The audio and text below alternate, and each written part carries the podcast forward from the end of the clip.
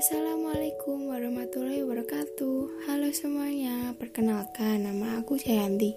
Nah, di kesempatan kali ini aku akan sedikit membahas mengenai Undang-Undang Nomor 8 Tahun 2016 Setiap manusia memiliki hak dan kewajiban yang sama sebagai warga negara Indonesia tanpa terkecuali, termasuk penyandang disabilitas.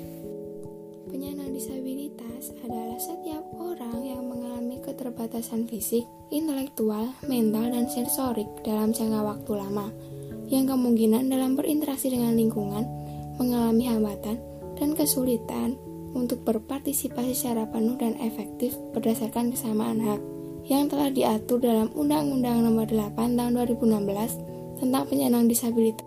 Walaupun mereka berbeda dengan manusia pada umumnya, tetapi mereka juga mempunyai hak yang sama yang harus dipenuhi.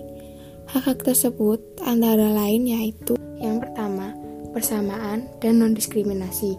Setiap penyandang disabilitas berhak memperoleh kesempatan yang sama atau kesetaraan di hadapan dan di bawah hukum, serta perlindungan dan manfaat hukum yang setara tanpa adanya diskriminasi. Yang kedua adalah aksesibilitas. Aksesibilitas ini berarti kemudahan yang diberikan kepada penyandang disabilitas untuk mendapatkan fasilitas dan pelayanan yang sama. Penyandang disabilitas berhak untuk mendapatkan fasilitas dan pelayanan publik, sehingga mereka dapat melakukan kehidupan secara mandiri dan dapat berpartisipasi secara penuh dalam kehidupan bermasyarakat. Yang ketiga adalah hak untuk hidup. Para penyandang disabilitas memiliki kesempatan untuk hidup yang sama dengan warga negara yang lain.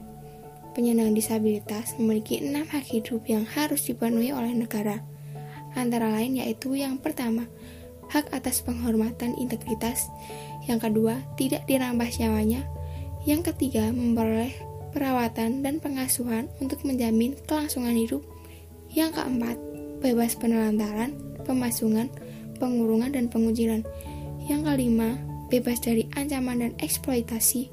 Dan yang terakhir, bebas dari penyiksaan, pelecehan, dan perlakuan kejam lainnya yang bersifat tidak manusiawi dan merendahkan martabat.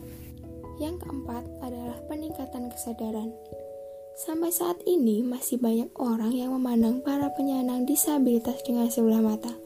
Hal ini mengakibatkan timbulnya masalah terhadap penyandang disabilitas seperti dalam perolehan pekerjaan, pendidikan, dan fasilitas publik yang tidak ramah terhadap penyandang disabilitas.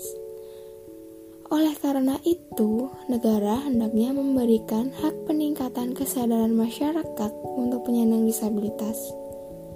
Hal ini dilakukan untuk meningkatkan kesadaran seluruh warga negara Indonesia tentang penyandang disabilitas serta untuk perlindungan atas hak dan martabat para penyandang disabilitas.